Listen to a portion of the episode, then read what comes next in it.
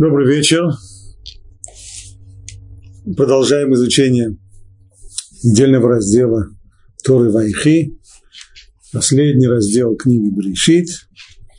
На последнем уроке нам удалось добраться до брахот, благословений, который получил Иуда от Якова перед его смертью. Иуда, как это видно из всего текста его благословений, он предназначен и отцом в качестве его преемника, в качестве будущего вождя еврейского народа, как вождя политического, так вождя военного, так и вождя духовного. И заканчивается это благословение суждением Лоя Суршевит Иуда, не отойдет скипетр от Иуды, то есть так должно быть и на протяжении всех дальнейших поколений. Власть в еврейском народе должна принадлежать колену Иуда, а с того момента, как был избран из колена Иуда дом царя Давида, то исключительное право на эту власть имеют именно потомки царя Давида. Вот теперь можно перейти уже к благословениям, которые говорит Яков другим своим сыновьям после Иуды. Звулун. Завулун будет жить на берегу морей. У гавани корабельной его граница достигает Цидона. То есть северная часть э, побережья страны Израиля, вплоть до самого Цидона, именно там расселится колено Звулун, и то, что они будут жить э, у самой кромки моря, это случайно, ибо их занятием будет, как видно из этого стиха, будет жить на, на берегу морей, у гавани корабельной, то есть не просто нахождение рядом с морем, это именно мореплавание, но и с мореплаванием всегда была связана морская торговля. То есть именно так вот представляется здесь образ Звулуна, как образ купца, торговца, который отправляется в дальние плавания для того, чтобы торговать. И сразу вслед за ним его брат Иссахар. И вот здесь уже э, совсем метафоры совершенно иные. Иссахар – крепкий осел, лежащий между заград. Непонятно, какое такое преимущество быть крепким ослом, и уж что означает лежать между, между заград. И увидел он, что покой хорош, и что земля пригодна для него. И он подставил плечо, чтобы нести, и стал данником. Что означают эти, слова? Если по поводу Звулуна более-менее все ясно, то по поводу Исахара достаточно туман. Одно можно понять. Увидел покой, что хорош, и что земля пригодна для него. То есть, скорее всего, речь идет здесь о земледельце. То есть, Исахар представляет здесь, предстает здесь перед нами как земледелец, ну и, наверное, покой тоже каким-то образом связан с этим. Э, понятно, что жизнь земледельца куда более спокойная и размеренная, чем жизнь купца, который постоянно отправляется в морские плавания, полные риска, полные сложностей, трудностей э, и забот.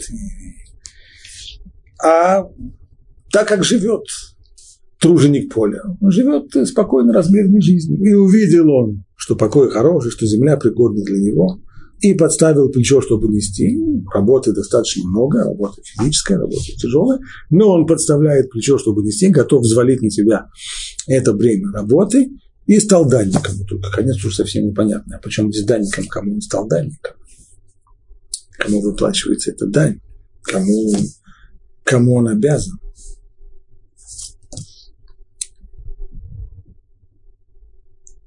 Если мы посмотрим на комментарий Раши, то взгляд э, серьезно изменяется.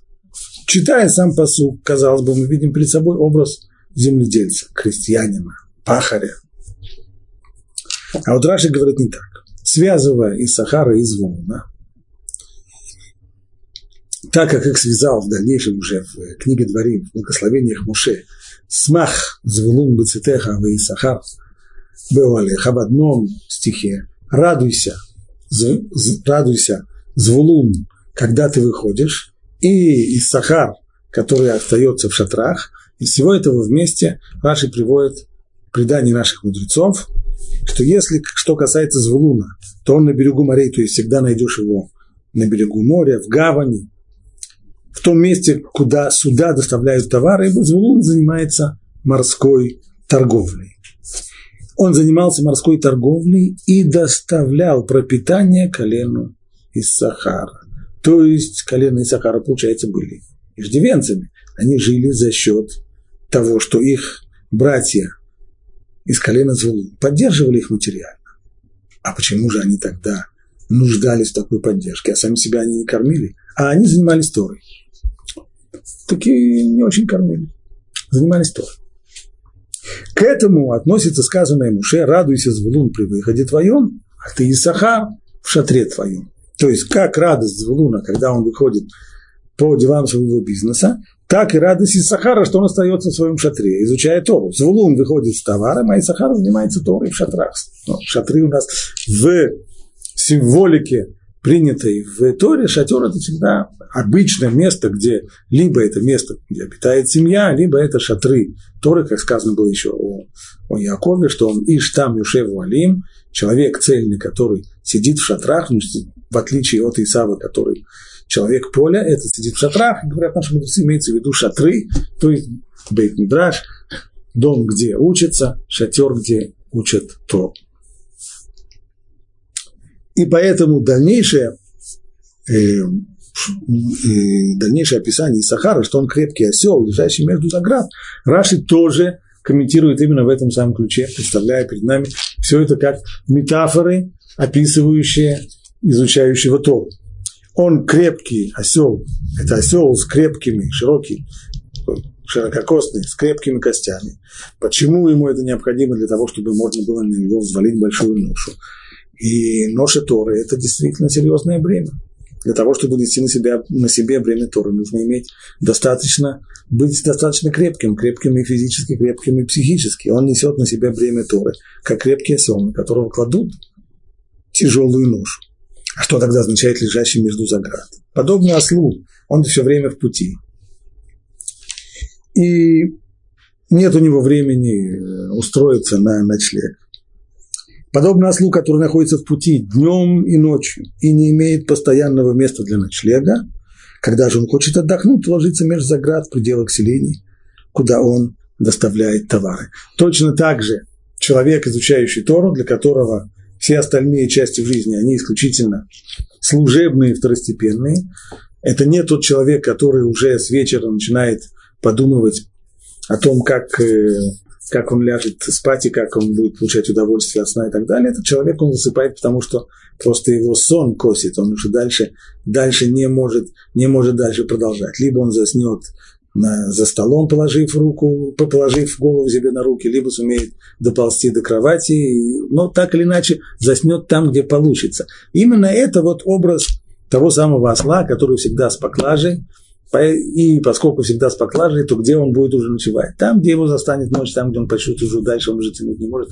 Там прислониться к какой-нибудь ограде, чтобы только не упасть, и там и задремлет. И он подставил плечо, чтобы нести, что нести? Время Торы.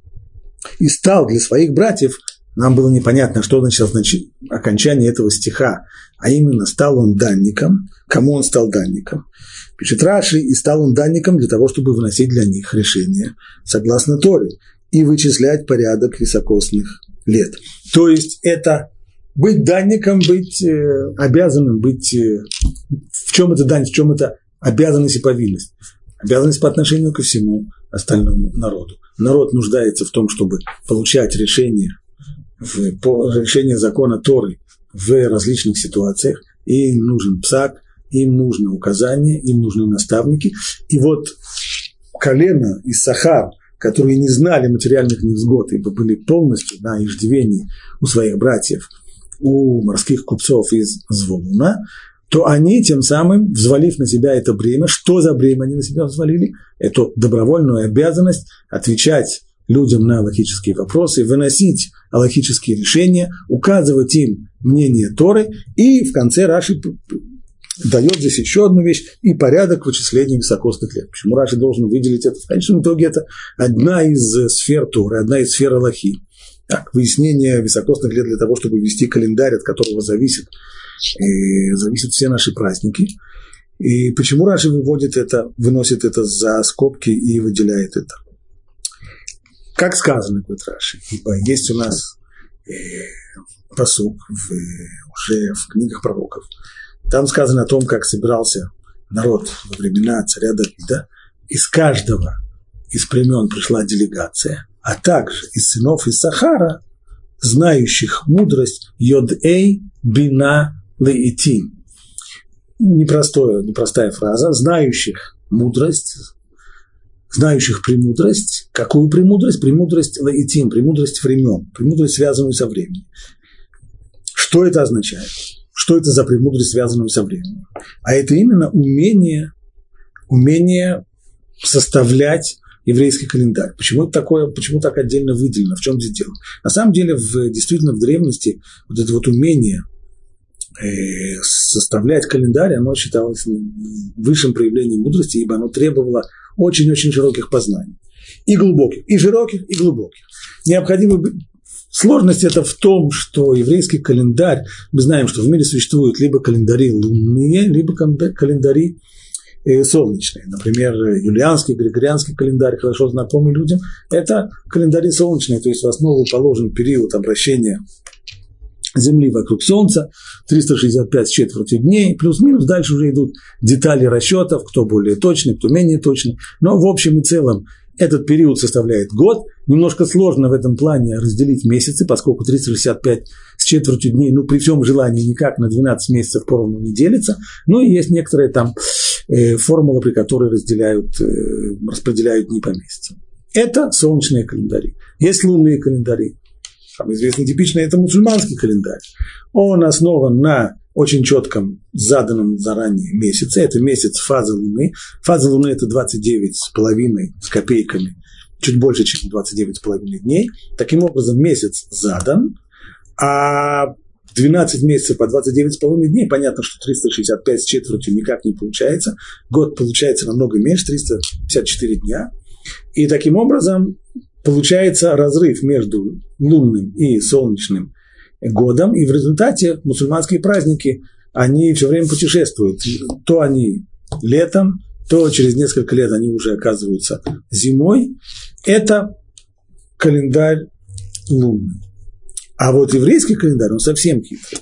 Он должен быть скорректирован, то есть он в основе лунный, но он корректируется на солнечный календарь. Где он корректируется? С одной стороны, месяцем действительно должна быть фаза Луны, это месяц заданный. Так. Но при всем при том праздники должны корректироваться так, чтобы Песах всегда приходился на весну. Весну это значит, что он должен быть связан с днем весеннего равноденствия, наступать после весеннего равноденствия и никак не до него, а если не будет, не, не, не, не будет корректирования, не будут корректировать его на э, период обращения Земли вокруг Солнца, то Песах съедет, съедет и будет у нас когда-нибудь и посередине зимы тоже.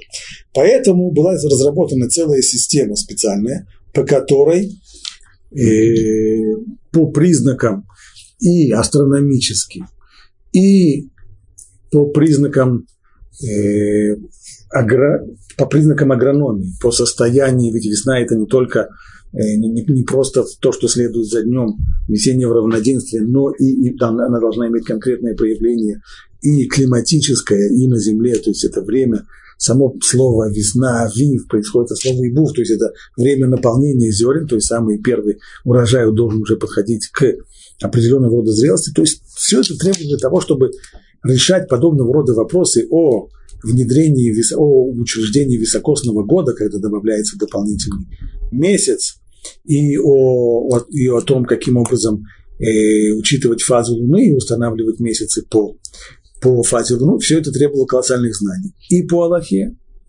и по астрономии, и по математике, и по агрономии. Поэтому этим занимались самые-самые большие мудрецы. Вот это здесь и подчеркивается, что вот таких вот, те, кто пришли тогда на общий сбор еврейского народа, не пришли от Исахара тысячи людей, наоборот, почти все остались дома, а пришли всего лишь 200 человек. Но это были 200 человек, каждый из них это был калибр. Это были 200 человек такие, которые, каждый из них мог стать в главе Санедрина, э, самого, самой высшей инстанции Равинского суда, те, которые знающие мудрость исчисления времен, знающие, что делать Израилю. То есть это были 200 глав Санедрина, 200 глав равинских судов высшей инстанции. Ну и вот теперь я позволю себе возвратиться к самому первому вопросу, которого начал. Почему такой разрыв между тем, что пшат читается в тексте, пшат, он, очевидно, простой, перед нами рисуется и Сахар как труженик поля, как земледелец, и между драж, который приводит здесь Раши, рисующий нам э, мудреца Торы, углубленного в, в познание, углубленного в учение. Есть ли какая-нибудь связь? Есть. Безусловно, есть. Конечно же, Исахар Аравирш здесь пишет так. Исахар олицетворяет собой тип труженика, который любит работать. Да, действительно, труженик, труженик поля, но только необычный труженик поля. Он, с одной стороны, любит работать, но он не трудоголик. В отличие от многих людей, для которых работа представляет собой, в общем-то, лабиринт, из которого выбраться они не могут, подобно белке, которая в колесе постоянно крутится и нет нее возможности выхода. Так и человек, который много-много работает для того, чтобы зарабатывать, а зарабат, зарабат, то, что он зарабатывает, тратит на то, чтобы пополнять свои силы, чтобы еще больше работать. И так, день за днем, день за днем, когда бессмысленный, в общем-то, труд, как бессмыслен бег этой белки в колесе, так и человек тем самым превращается в, в трудоголика, когда вся его жизнь, она сводится к формуле э, работать, чтобы есть, а есть для того, чтобы иметь силу, чтобы работать, и так, и так всю жизнь. Вот э, этого здесь нет. И Сахар олицетворяет собой тип труженика, который любит работать, но только чтобы его труды шли на подлинное благо. В то время как Иуда – Какое это подлинное благо? В то время как Иуда – это колено правителей. Мы видим, это их характер, это их свойства э, наследственные, и это то, что увидел Яков, и поэтому колену Иуду он отдает пальму первенства, они будут вождями, вождями и политическими, и военными, и духовными. Звулун, Звулун – это колено купцов, бизнесмен. И Сахар представляет собой ядро еврейского народа, то есть еврейского земледельца. Он работает, но не ради бесконечного трудового процесса и материального накопления. Нет. Еврейский труженик не порабощается работе. Он трудится только для того, чтобы заслужить досуг. Не работа его цель, а работа только как средство – не средство накопления, потому что в тот момент, когда работа становится средством накопления, то, оно, то само накопление подгоняет человека на дополнительную работу, еще, еще, еще, еще. Нет, работа только для того, чтобы обрести отдых, досуг. Досуг не имеется в виду, иногда это слово используют в качестве синонима развлечения, не развлечения. Досуг имеется в виду мое время, когда я сам себе хозяин, и я никому ничего не обязан, я не обязан сейчас работать, я не обязан бежать по, по, по, по первому вызову туда и сюда. Это время мое, я могу посвятить его тому, чему я хочу. И Сахар оставляет Завудуна зарабатывать миллионы своей торговлей. Это его, он не собирается быть э, конкурентом Звулуна в торговле. Он не собирается быть конкурентом Иуды в политике, он не лезет в вожди отдых, он предпочитает оставаться дома. Отдых, заслуженный самостоятельной работой, он считает величайшим богатством, которой должен стремиться человек. Ибо отдыхая от трудов, человек может распрямиться, прийти в себя, поэтому он охотно подставляет плечо, чтобы нести бремя бремя какое, чтобы работать. Это он подставляет плечо, чтобы нести бремя работать, ибо знает, что та работа, которую он выбрал, она-то даст ему досуг. С радостью оставляет царский скипетр Иуде, флаг купца Звулуну. Его не прельщает ни боевая слава, ни дохода от торговли. И Сахару известны иные победы и ценности, которых можно добиться и которым можно наслаждаться только тогда, когда имеешь на это свободное время. Только свободное время, но и свободную голову. Следовательно, колено Исахара стало зиждителем духовных сокровищ нации. Иными словами, это тот труженик, для которого самая большая и главная ценность – это свободное время. И он трудится только для того, чтобы заработать и обеспечить себе это свободное время, а в это свободное время, когда он не дергается, когда ему не нужно бежать на работу, и когда голова у него спокойна и не занята ничем, вот в это свободное, спокойное время, когда есть у него то, что называется менухата нефиш, спокойствие души, он в состоянии создавать духовные ценности. Поэтому именно это колено, колено земледельцев, оно и становится главным коленом в, в изучении Торы. Именно им удается достигнуть в изучении Торы того, чего не удается другим. И понятно, что здесь не только, если сравнить это с его ближайшим родственником и братом Звулуном, а, Звулун, он не сидит на месте. И не просто, что он не сидит на месте но покоя в жизни он не знает. Тот, кто занимается бизнесом, и тот, кто ездит, он постоянно в поездках. Даже если у него выдается свободная минутка, даже есть у него среди его поездок место, у него, есть у него время, когда он сидит, э, сидит на корабле или сидит на кресле в самолете, но использовать это время на изучение почти не получается. Голова не свободна. Для изучения Торы необходимо минухат, анефиш, именно тот самый покой души, как говорили мудрецы, шмайта баит слута, занятие Талмудом оно требует того, чтобы голова была ясна, чтобы не была она забита ничем, а человек, который занимается бизнесом, понятно, что даже в тот момент, когда у него, если он морской торговец, даже в тот момент, когда он сейчас сидит в своей каюте или сидит э, в поезде или в кресле самолета, то голова у него, безусловно, забита всем тем бизнесом, тем, что он делал до сих пор, тем, что он должен делать, как только он приедет, и не забыть сказать, и не забыть написать письмо, и не забыть позвонить, и не забыть сделать то, и не забыть. Э, можно, конечно, можно и нужно учиться, это не та учеба. Той того успеха, которого достиг Дитисахар, никогда не достигнут. Поэтому э, известный вопрос, почему место, в котором э, учит Тору, называется Ешива? Многих людей, я спрашивал этот вопрос, они давали мне самый э, негодящий ответ. Ешива, наверное, потому что там сидят, от слова Йошева означает сидят. Ну, я знаю еще несколько мест, в которых люди сидят. Это не называется Ишива. Почему же здесь Ишива? А вообще до времен написано, в Талмуде сказано, что до времен Рабан Гамлеля э, люди так уважали Тору, что учились исключительно сидя. Так что у них это называлось не Ишива, у них это называлось Амида, стоялка какая-нибудь, стояльня.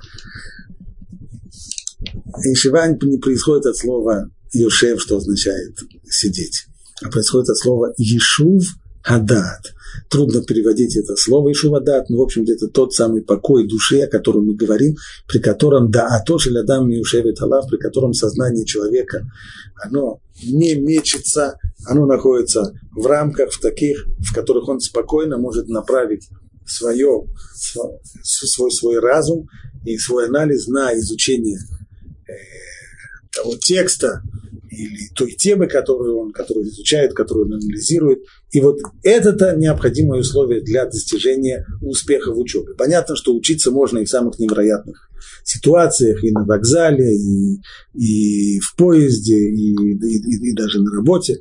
Э, украдывать минутку там и 10 минут сям. Это все верно но настоящего, настоящего успеха в учебе можно достигнуть только тогда, когда есть свободное время.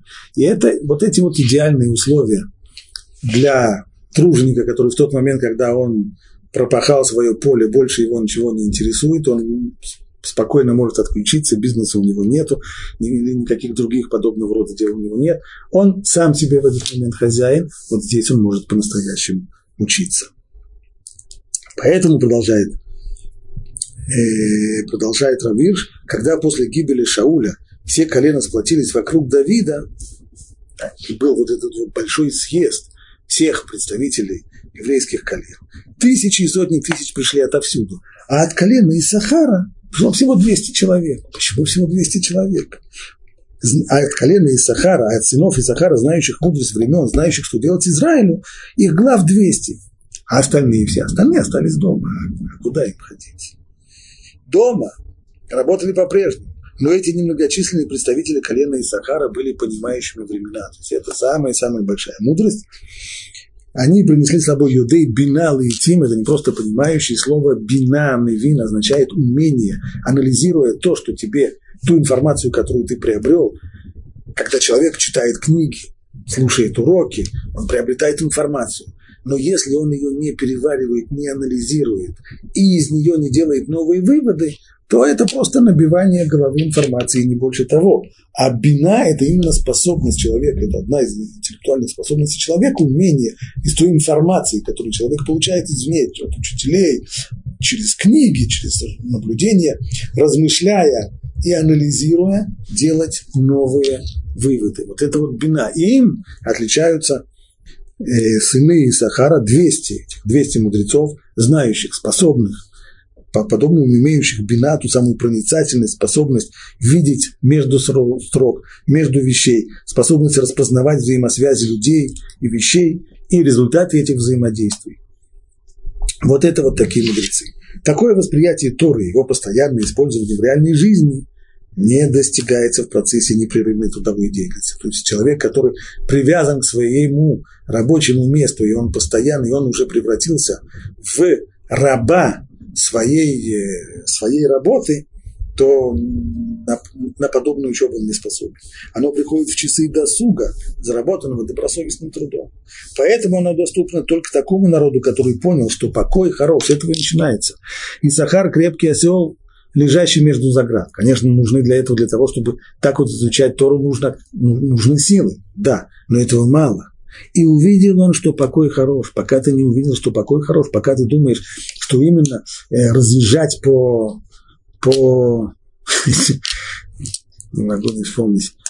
Как-то отправился, я в жизни своей, к сожалению, разъезжаю много, слишком много. Вот я как-то отправился покупать э, чемодан. Я пришел в магазин, и продавщица меня спрашивает, что как я, понимаете, вот э, она предлагает мне чемоданы, этот нехороший, этот нехороший слишком переборчив. Я объясняю, понимаете, я очень много езжу, поэтому мне нужен чемодан такой очень особенный. Она так на меня смотрит, ой, говорит, вы много ездите, ой, как здорово. Господи, думаю, бедняжка, она еще мне завидует тем, что я много езжу. Наоборот, Ваяр Минуха Кито, вы увидел, что он покой хорош. Вот что хорошо, не ездить хорошо не разъезжать хорошо, а покой хорош. Это главная ценность. Так вот, тот народ, который понял, что покой хорош, который считает досуг истинной и чистой наградой за работу, не заработанные деньги, а возможность именно досуга, заработанный досуг, он главная награда за труд. То есть, как говорят наши мудрецы, то есть он понял вот эту самую формулу известную, сделай Тору своим основным занятием, а работу второстепенным. То есть работа тем-то и хороша, что дает возможность обеспечить, и только тем она хороша, что она дает возможность обеспечить досуг, дает возможность обеспечить свободное, спокойное время, когда человек может изучать Тору. Народ, который это понял, и он ставит знание Торы как истинную цель, а труд только как средство достижения этой цели, вот такой народ и понимает, что сельский труд в наибольшей степени подходит именно для этого. Поэтому-то Исахар с энтузиазмом занялся именно земледелием. Никакой другой э, сферой деятельности, никакой другой, другим способом зарабатывания денег, а именно таким, который обеспечит ему максимум свободного времени.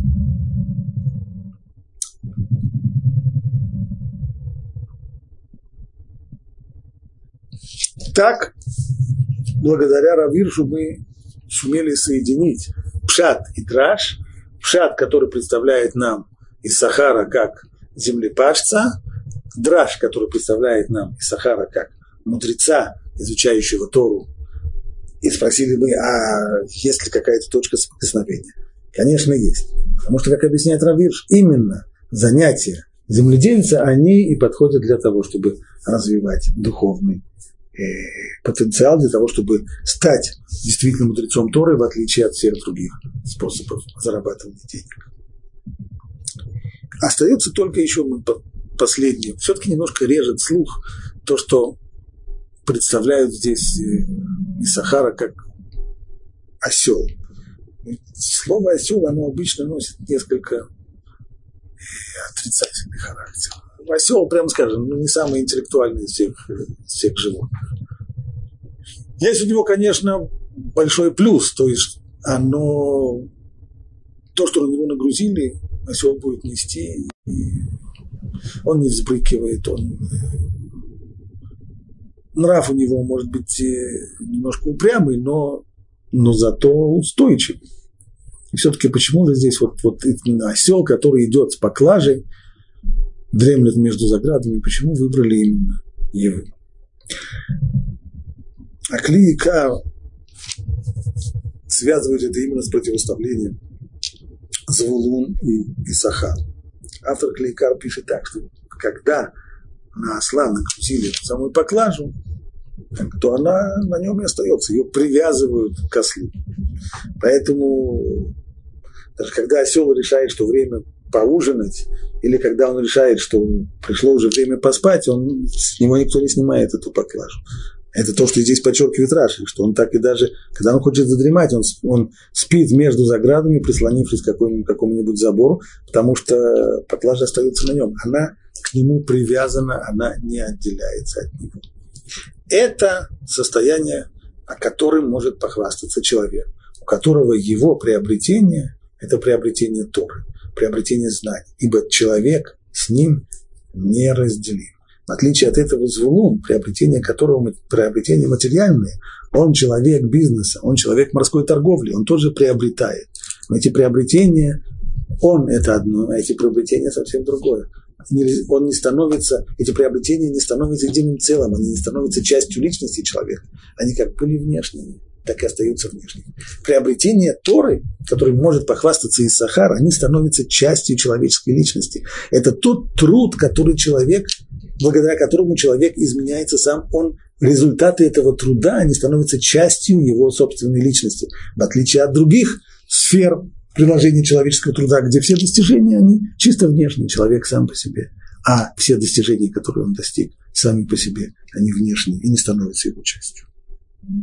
Вот на Исахаре, Звулун и Исахар, здесь завершается первая группа сыновей Якова, это сыны Леи. И сейчас Яков переходит уже ко второй группе, это сыны рабы. И первый из них, первый из сынов бывших рабынь, на которых Яков женился и сделал их своими женами, первый из них – это Дан. Дан будет биться за свой народ, как одно из колен Израиля. То есть э, пшат здесь поэтому прост. Имеется в виду, что хотя Дан, он происходит от его мать, бывшей рабыня, и поэтому можно было бы подумать, что это колено, оно будет стоять на ступени более низкой, чем колено, произошедшее от сыновей Илии. Поэтому тут же подчеркивается, нет, он будет биться свой народ не хуже, чем все остальные. Как одно из колен Израиля. Он не, не второй сорт, он такой же, как все. Это пшат. Продолжение. Дан станет змеей на дороге, гадюкой на тропе, которая жалит в пету коня, так что всадник падает навзничь. На помощь твою надеюсь, Господи. Ну, если начало было еще как-то понятно, то конец уже совсем, совсем, совсем непонятно. Почему сравнение с змеей, с гадюкой, которая жалит в пету коня, и почему вдруг этот порыв сразу после этого на помощь твою надеюсь? Господи. Обратимся к Раши. Пишет Раши так. Дан будет биться за свой народ, отомстит за свой народ филистимляна. Ну, проще палестинцам. И это народ, который поселился на побережье Средиземного моря, на как раз южной части побережья, то есть от э, район от э, это Аждот, Ашкелон, Газа, вот эта вот часть, и называли их Плештим, так они называются в Танахе, от слова Лифлош, то есть захватчики, агрессоры, которые пришли из Эгейских островов и вторглись в Эрец-Исраэль. Произошло это еще достаточно давно, но это их имя Плештим, вторгшиеся, захватчики, агрессоры, оно так с ними осталось, а в дальнейшем римляне, которые хотели, чтобы имя народа Израиля и иудеев полностью было забито, то они всю эту, всю святую землю, всю эту свою провинцию переименовали в Палестину по имени тех самых э, плештин, которые были врагами еврейского народа. Так осталось название – Палестина и палестинцы. Так вот, с ними, с этими плештин, борьба очень сильно обостряется в конце эпохи судей, и перелом, самый сильный в этой борьбе, достигается во времена уже царя Шауля и в основном Давида, который, в общем-то, уже нанес э, палестинцам удары, от которых они не сумели оправиться. Он окончательно их э, усмирил. А вот перед этим, конец эпохи Шофтин, борьба была очень-очень напряженная. И вот тогда именно острием копья в этой борьбе становится всего лишь один человек из племени Дан, а именно Шимшон. Тот самый силач Шимшон, один из еврейских судей, и вот о нем-то сказано здесь, Дан будет биться за свой народ, то есть отомстить за свой народ палестинцам, как одно из колен Израиля. Так, простое значение мы уже привели, имеется в виду не хуже, чем любой другой, но все-таки немножко режет слух, как одно из колен Израиля, что это означает. Поэтому Раши дает здесь и второе значение. Драж то есть, если понимать это буквально, как одно, не как одно из, а вот как одно, одно единственное. То есть есть все сыны Израиля за один будут с ними, а он за всех отомстит. Это пророчество относится к Шимшону. А еще можно истолковать так, как единственный среди колен Израиля, то есть как наиболее выдающийся из колен Израиля, это мы уже знаем, наиболее выдающийся колено с точки зрения и власти, и лидерства военного и политического, это Иуда, подобно тому, как Давид, подобно тому, как Давид, который происходил из такого единственного колена э, Израиля, Иуды, подобно тому, как он бился с палестинцами и нанес им сокрушительные удары, подобно ему, не меньше его, будет с ними сражаться Шимшон, хотя он был только один, так у него не было э, у него не было армии, подобно царю Давиду, но он занимался особого рода войной, психологической такой войной, нанося удары по палестинцам психологического характера, которые, в общем-то, наводили на них попросту ужас и достиг э, очень сильных успехов в этой области. И поскольку эта борьба его велась с попеременным успехом, и были и закончилась она для него трагически, поэтому здесь и прибавляет Яков, когда видит он своим пророческим взглядом, видит он то, как будет развиваться история Шимшона, то он прибавляет здесь вот эту просьбу на помощь твою, надеюсь, Господи. Гад. Гад, отряды будут теснить его, но он оттеснит их по пятам. То есть будет он на переднем рубеже борьбы с, с э, воинственными соседями. Они будут его теснить, но у них это не получится, он их оттеснит. Хлеб Ашера, еще один брат, Ашер, хлеб Ашера будет богат, и он будет доставлять царские деликатесы. Нафтали, четвертый брат, четвертый из четырех братьев, сыновей, служанок. Нафтали, быстроногая лань, он воздает прекрасные речи. Совсем уж непонятно. Причем здесь, что означает это сравнение с быстроногой лани? Ну, наверное, имеется в виду какая-то легкость, быстрота, а причем здесь прекрасные речи. Наши приводит здесь объяснение такое. Быстроногая лань имеется в виду это долина Геносар. Геносар – Кемер. То есть та область, которую колено Нафтали получила себе по жребию. Это было вокруг озера Кенерет. И там, благодаря уникальным климатическим особенностям, очень быстро созревают плоды, фрукты и другие. Это долина, долина Геносар, где плоды поспевают с такой же легкостью, как легок бег лани. Как лань стремительно мчится, очень быстро перебегая с места на место, так же и быстро, стремительно созревают плоды вокруг озера Кенерет. И он, воз, и он воздает прекрасные речи. Что это означает?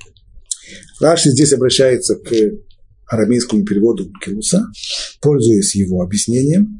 Согласно Ункилусу, имеется в виду, что люди будут благодарить и благословлять за изобилие плодов. То есть, воздавая прекрасные речи, что это за прекрасные речи? Имеется в виду, это благодарность Богу за обилие спелых плодов. А мудрецы толкуют этот стих иначе. Вот эту вот быстроту и скорость они связывают с определенным историческим событием. А именно, событие, которое упоминается в самом конце недельного раздела Вайхи, который мы сейчас учим.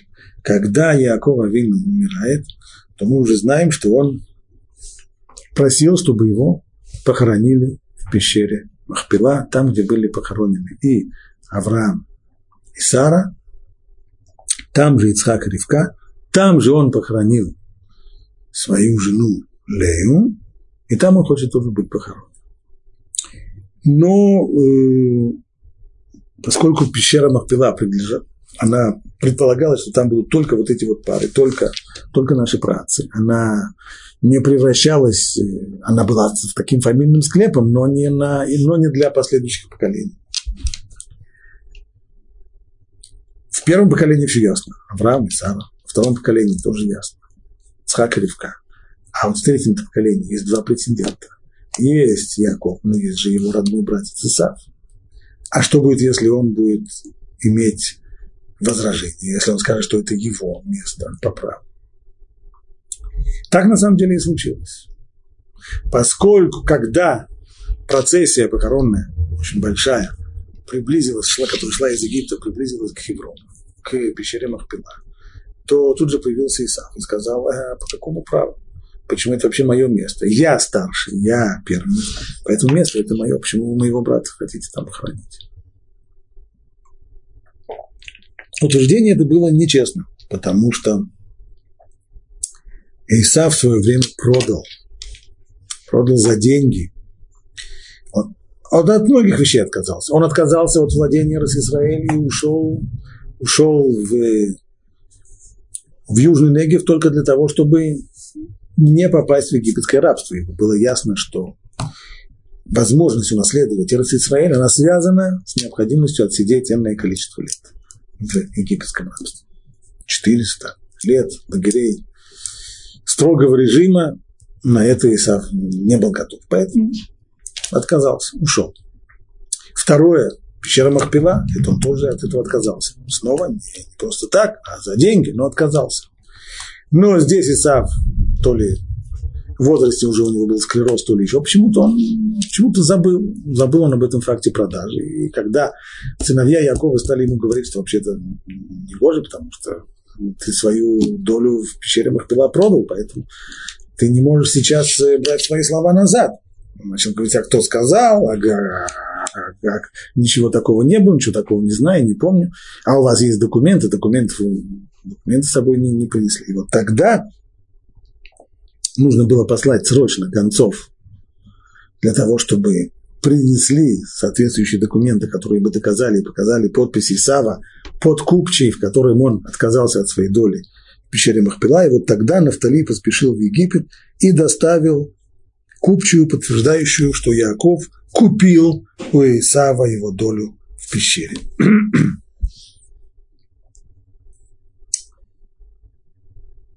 Вот теперь можно э, резюмировать все, что сказано здесь по поводу четырех, второй группы братьев. Значит, первая группа была из шести сыновей Леи. Теперь четверо – это сыновья служанок. Что о них можно сказать? Если первая группа, мы видим, это первая группа ей к ней относится Иуда, у которого власть политическая, военная, духовная,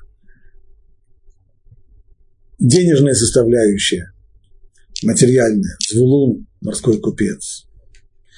э, земледелие и Тора и Сахар, то значение Гада и Дана, их брахот, как мы видим, они, в общем-то, связаны с войной. Дан будет биться за свой народ, как один из колен Израиля. Дан станет змеей на дороге, гадюкой на тропе, который жалит в пету коня, так что всадник падает навзничь. Гад отряда будет теснить его, он будет теснить их по пятам, снова военный брахот. То есть они защищают, это защитники, которые защищают свой народ от подсягательства внешних врагов. Ашер и Нафтали, они уже в основном качества, которые здесь указываются, они необходимы для домашних дел. Один и хлеб Ашера будет богат, он будет доставлять царские деликатесы, нафтали быстроногая лань, то есть как нам Раши здесь его нарисовал, как гонца, то есть это человек, который выполняет чужие распоряжения, как, который выполняет задачи, которые на него взваливают, то есть они явно помогают. И Равирш дает здесь свое предположение, свою гипотезу, что не исключено, что если э, Гад и Гад и Дан, они как помощники, подчиненные Иуде, как Иуда, который, на котором бремя военной и политической власти, и поэтому как помощники его в военном деле это Гад и Дан, а вот Ашер является таким же необходимым помощником для Звулуна, тот, кто занимается торговлей, бизнесом, ему, безусловно, необходим тоже такой помощник, а вот Нафтали, он уже помощник для Исахара. Ну, это гипотеза доказательств ей нет. Переходим мы, нам осталось еще два сына, Йосеф и Беньямин. Слова Якова. Йосеф – милый любезный сын. Милый сын на виду. Невероятно тяжело, почти как рассечение Мертвого моря, перевести на русский язык э, вот эти вот брахот, которые даются здесь Юсефу. Это здесь очень высокий поэтический стиль, очень метафорический. И даже читая Раши, видишь, с каким трудом Раши пробивается сквозь, сквозь трудности этого текста. А уж тем более перевести это на другой язык, на любой язык, в том числе и на русский, это очень тяжело. Итак, Йосеф – милый любезный сын. Милый сын на виду. Называется, на глазу. Дочери ходили по стене, чтобы увидеть. И огорчали его, и стреляли, и ненавидели его, и стрелки – но его лук оставался в покое, и его руки были украшены золотом из рук всемогущего Бога Якова, который с тех пор пасет твердыню Израиля. Это было от Бога твоего отца, да поможет он тебе, и от всемогущего, да благословит он тебя благословением небесным свыше, благословением бездны, лежащей внизу, благословением груди и чрева, благословения твоего отца произошли, благословения мать моих родителей до пределов вековых холмов. Да пребудут они на голове Иосифа, на темени, отличенного среди своих братьев. Видно, что по многословности этого благословения только с одним из братьев это может сравниться с Иудой. Он тоже получил многословные благословения, остальные получают достаточно короткие, а вот Иуда и Иосиф самые многословные. И из них двух благословения Иосифа еще более многословные. Как все-таки попытаться понять, что же здесь сказано? Раши пишет так. Иосиф – милый любезный сын. Милый сын, ну, переводим мы на виду, на глазу вообще. Что это означает? Имеется в виду, говорит Раши, что его миловидность привлекает глаз. Видишь его, то есть каждый, кто его замечает, он тот своим внешним видом его пленяет. Теперь, понятно, продолжение дочери ходили по стене, чтобы увидеть. Имеется в виду, что дочери Египта, то есть египетские девушки, они ходили по городской стене, чтобы постараться посмотреть на него. А почему нужно ходить? Достаточно влезть куда-нибудь на высокое место. Потому что, очевидно, было так, на стене много народу, что нужно было ходить, чтобы протиснуться и найти свободное место, чтобы взглянуть на него посмотреть на его красоту, поэтому они ходили, выбирая место, откуда можно было бы его увидеть. Есть много аллегорических толкований. Но если мы хотим пшат, то пшат именно вот этот. Что то, что сказано здесь, Пшат именно, что Йосеф своей внешностью был настолько привлекателен, что египетские девушки массами сходили на стену для того, чтобы посмотреть на его красоту. Дальше Раши допускает все-таки хотя бы одно аллегорическое толкование не пшат. И еще толковали этот стих в том смысле, что не власть над его потомством дурной глаз. То есть тогда это уже будет, тогда нужно будет понимать не милый сын на виду, на глазу, а милый сын наоборот, не на глазу. То есть глаз его не, не достает. Это имеется в виду, что дурной глаз не властен над Юсефом и над его потомством. Хотя, безусловно, он человек, который мог вызывать себе колоссальную зависть, благодаря тому, что он был потрясающе успешен во всем, чего он только дотрагивался, но эта зависть ему не вредила, дурной глаз ему не повредил. И также, когда Якова, э, когда Яков давал благословение его сыновьям Юсефа, Минаш и Ефраим, он их сравнил именно с рыбами. Почему с рыбами? Потому что дурной глаз над рыбами не властен. Они под водой, их не видно, и дурной глаз им не вредит, они факт остается фактом, так как, распла... как, так как плодятся рыбы, никто не в состоянии плодиться, и никакой дурной глаз этому не мешает. Дальше сказано, и огорчали его, и стреляли его, и ненавидели его стрелки. Ну, действительно, в жизни у него было достаточно много огорчений. Огорчали его, горести причиняли ему его братья, Горести причинил Патифар его жена, которые в конечном итоге засадили его в тюрьму. Но вот только непонятно, почему здесь стрелки. Все, что угодно было у Юсефа. И, и подозрения, и интриги, и ну, стрелять-то в него никто не стрелял. Что означает это? Петраши, а, как там сказано в русской литературе, что злые языки страшнее пистолета. Так вот, действительно, злой язык, он э, тот, кто обладает злым языком, он как стрелок. Так и здесь, говорит Раши, то, что сказано стрелки, ибо их языки подобны стрелам. То есть все эти люди, какие огорчения они ему доставляли своими языками. И то, что братья обвинили его в всевозможных грехах, и в том, что он интриган, и в том, что он подкапывается под них, и в том, что пытается. И то, что жена жена Патифара его в конечном итоге оговорила, и то, что она его обвинила в попытке изнасиловать ее, все это и есть те самые то, как работают стрелки, стрелы злословия поражают человека издалека и очень болезненно, это то, что ему пришлось пережить. Естественно, для простого человека в тот момент, когда его атакуют, в тот момент, когда в него стреляют, то занять оборонительную позицию и постараться начать отстреливаться. Этого Иосиф не делает. Хотя в него стреляют, но его лук остается в покое. Он своим братьям не мстит.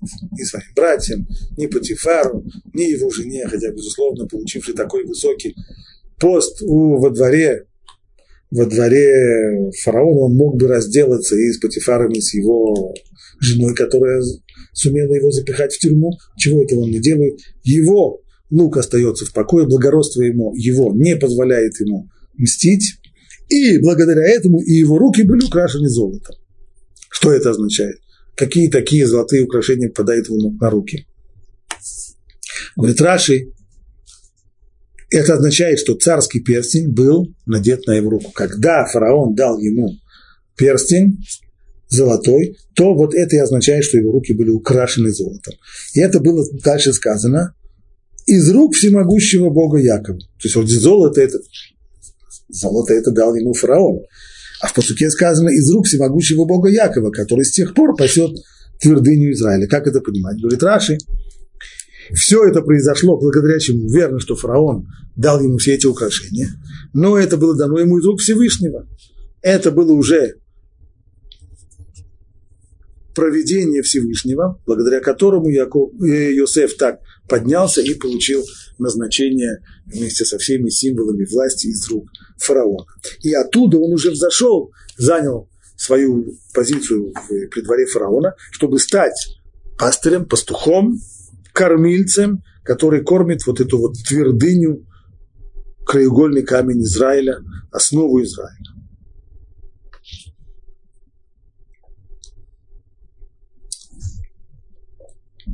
Это было от Бога твоего отца, да поможет он тебе. То есть весь этот взлет, который ты получил, он был от Бога твоего отца, пусть он поможет тебе. И от всемогущего да благословит он тебя. благословением небесным свыше, благословением бездны, лежащей внизу, благословением груди и чрева. Что означает благословение груди и чрева? Это, говорит Раши, согласно Онкилусу, имеется в виду благословение родителей, отца и матери. То есть, получается так, что благословенны будут отцы и матери, дающие жизнь, чтобы семя было пригодным для того, чтобы было зачатие, чтобы женщины не рождали раньше сроков, чтобы были здоровые дети. Благословение твоего отца превзошли благословение моих родителей до предела вековых холмов. Первую часть фразы можно понять просто. Имеется в виду, если, если я сравниваю брахот, говорит Яков, который я получил от своих родителей, и благословения, которые ты получаешь от меня, то твои благословения намного-намного больше. Они, они превзошли благословения, те благословения, которые дал мне Всевышний, значительно превзошли те благословения, которые он дал моим родителям. Ну и сколько у нас времени осталось совсем немного, перейдем сразу к Беньямину, последний из сыновей, самый младший, Беньямин – терзающий волк. Хищный терзающий волк. Тоже довольно странный комплимент. Терзающий волк. Утром будет есть свою долю, а вечером разделит добычу. Как это понимать?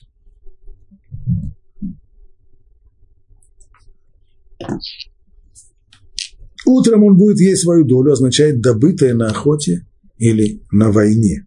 Это он сказал у Шауля. Здесь Яков видит своим пророческим даром первого царя еврейского народа Шауля, который происходил из колена Беньямин. И он, как там сказано, когда он утром, утром на самой, на заре, в самом начале, он разделяет, он ест, он будет есть свою долю, имеется в виду, что он будет править в самом начале, на заре расцвета и восхода Израиля. А вечером, уже когда склоняется день и тьма уже наступает, и даже вечером он разделит добычу, имеется в виду, даже когда закатится солнце Израиля, когда на Навуходнецер, то есть Вавилонине, подвергнет его изгнанию в Вавилон, все же он еще будет делить добычу. Здесь находится, по мнению Раши, намек на Мордыха и Эстер, которые уже будучи, когда закатилось солнце еврейского народа, будучи в Галуте, они все-таки разделили в дальнейшем добро Амана, когда царь Хашвирош дал дом Амана, подарил его Мордыхаю и Эстер, и тогда Мордыхай и Эстер, происходившие из колена Беньямин, разделят добычу. Все эти колена Израиля двенадцать. И вот что сказал им их отец, когда благословлял их, каждого своим благословением благословил он их. И хотя на первый взгляд благословений здесь было немного, всего того, что мы прочитали, здесь больше, здесь есть предвидение о том, что произойдет с потомками его сыновей в Израиль. Здесь есть описание качеств характера, а благословений здесь не так уж много. Но, очевидно, это вещи связаны друг с другом. Почему? Да потому что благословение, успех и свое счастье каждый находит благодаря своей индивидуальности и через свою индивидуальность. Поэтому Яков здесь указывает каждому из них его качество характера, его основные свойства, его самые сильные свойства, благодаря которым и через них человек и сумеет найти свое счастье, найти свое призвание, найти свое место в жизни, найти свое место в строении еврейского народа, найти свое место в истории и благодаря этому и стать по-настоящему счастливым. Это вот все это, все то, что было сказано, все это благословение, которое дал их отец, когда благословил их, как каждого своим благословением. То есть каждый получил то благословение, которое соответствовало его миссии и его свойствам и качествам характера.